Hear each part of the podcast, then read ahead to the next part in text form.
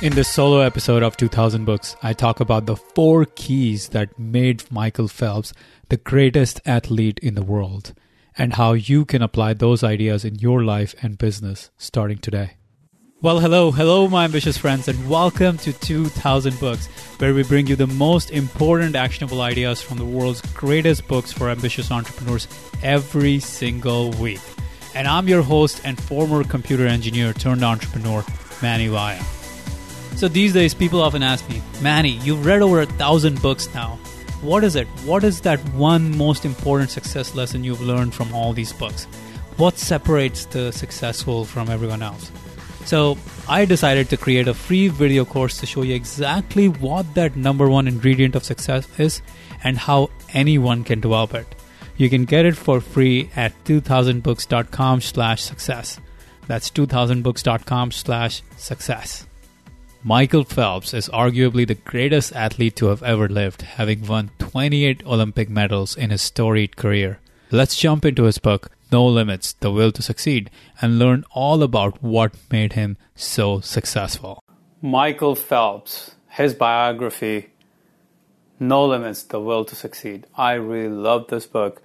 There's so much to learn from a great athlete about how they go about winning in life and Michael Phelps is truly an exceptional performer. He won 22 medals in the Olympics, and of course, he set the world record with eight gold medals in the Beijing Olympics. Now, there's so much to learn from him, but probably one thing that stands out when you stand back from the whole book and you look at the big picture of everything he has done, something that really stands out, something uh, tremendously diff, uh, tr- tremendously uh, difficult sometimes for a lot of us. The idea of a very paradoxical way of looking at things.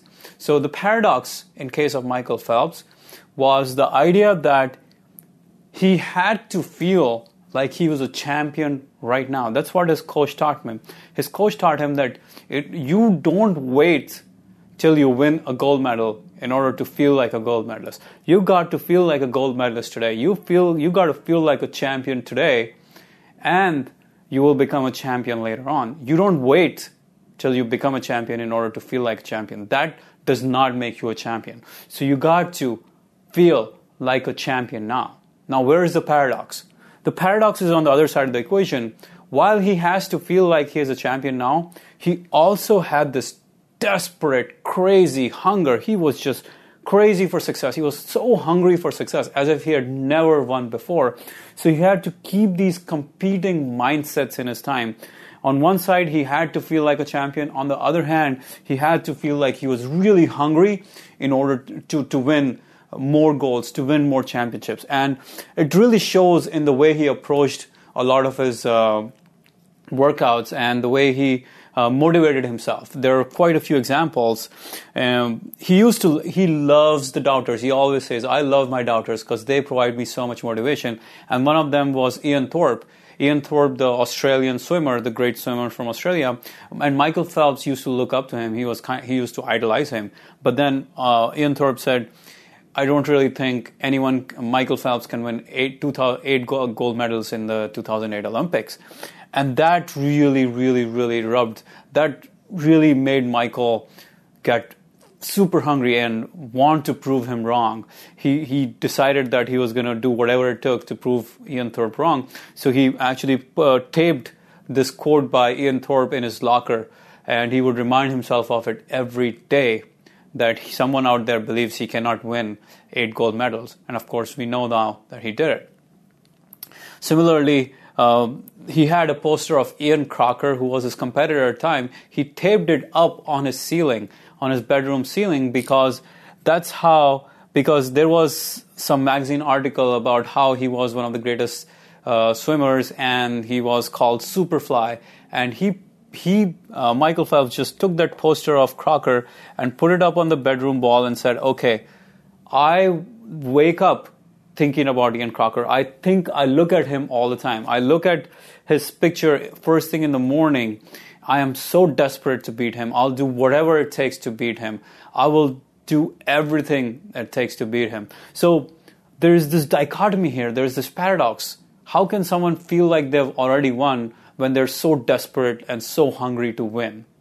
And that's the fun part of it. That's the challenge for all of us in our lives. We have to feel like champions. We have to feel like we're successful. And at the same time, we have to be hungry like we've never uh, tasted success. We have to be so hungry and so desperately hungry, but at the same time, also feel amazingly like a champion. Feel like we are the winners, that we have won, that we are going to win, that we are the winners. So consider this thought a very difficult way to uh, to think about life but we have to have this paradox the paradox of hunger and feeling like a champion because that really makes this effort so much more um, it gives it makes us it makes our results come so much better. So the next big idea is bob bowman's philosophy where he used to say do what others can't or what others won't. And what that meant to him was that people might practice only certain number of days. People might take Sundays off, but in case of Michael, there is no Sundays off. There is no days off. So there was a period of time between 98 and 2003.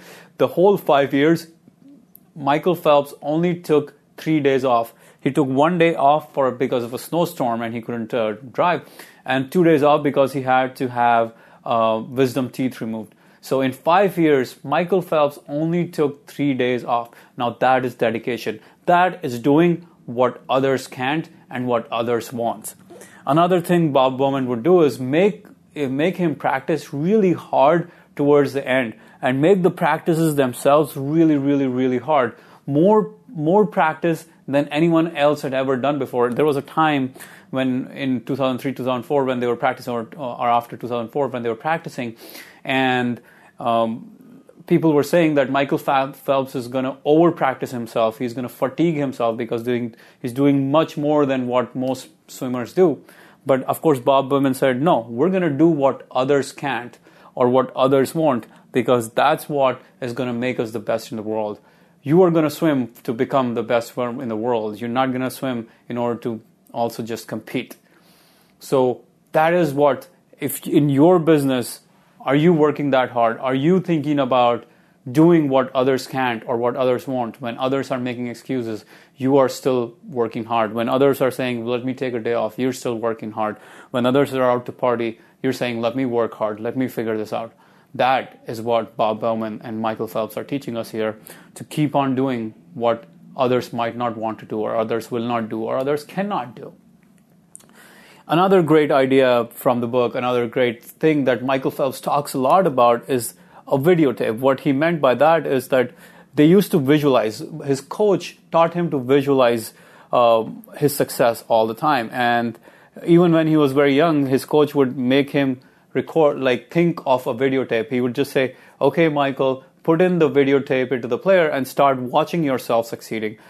Start watching yourself succeed. And that's what Michael Phelps got used to doing. He would watch himself um, swim the whole race. He would watch himself um, win the race. He would watch the wake of the water. He would feel the wake of the water. He would hear the roar of the crowd. He would um, feel the uh, temperature of the water and the strokes that he was making and all those things.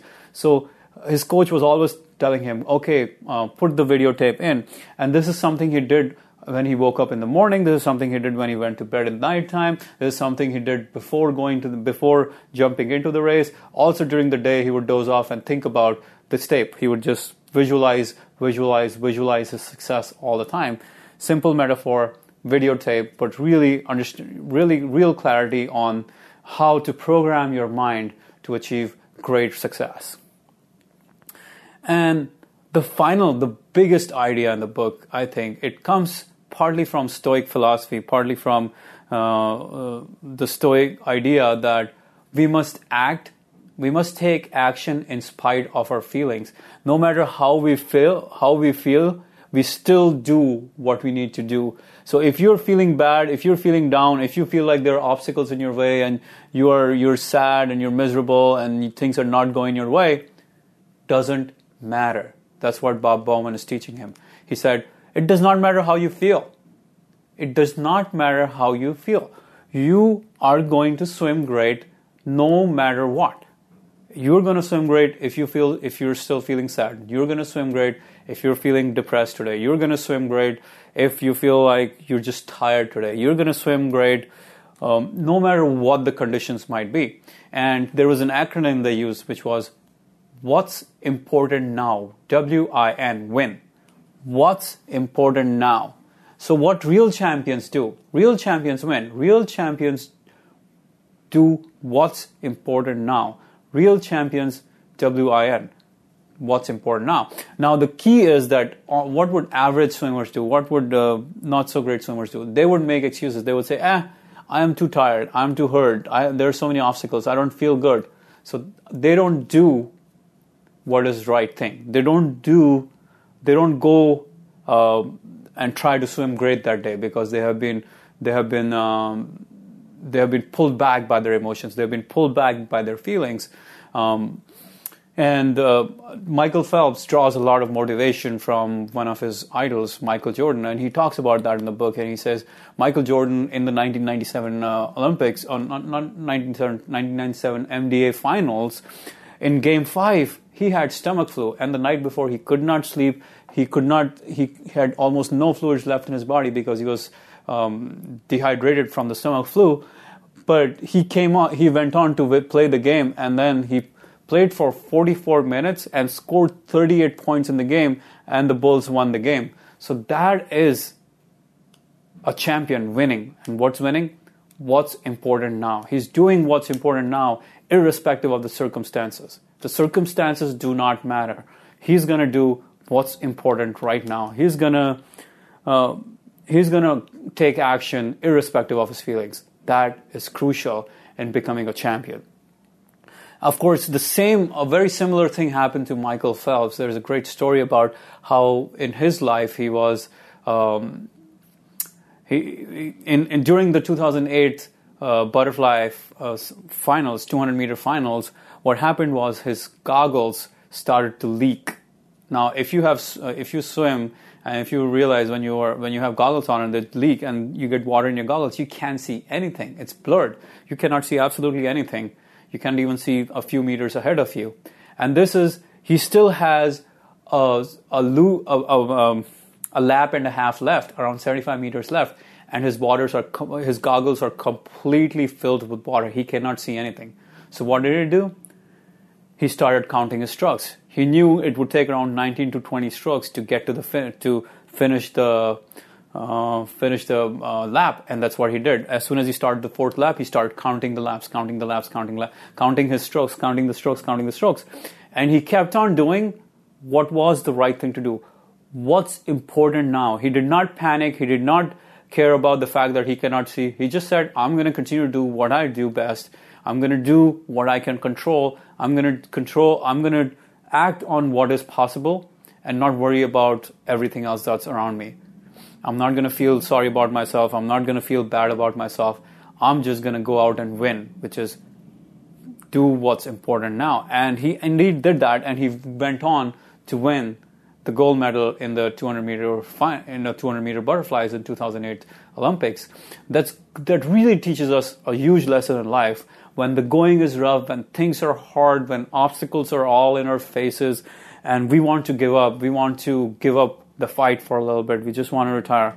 Maybe there is a challenge here. Maybe the Stoics are telling us, or maybe Bob Bowman and Michael Phelps are teaching us that we got to keep going. We got to do what's important, irrespective of how we're feeling in this moment.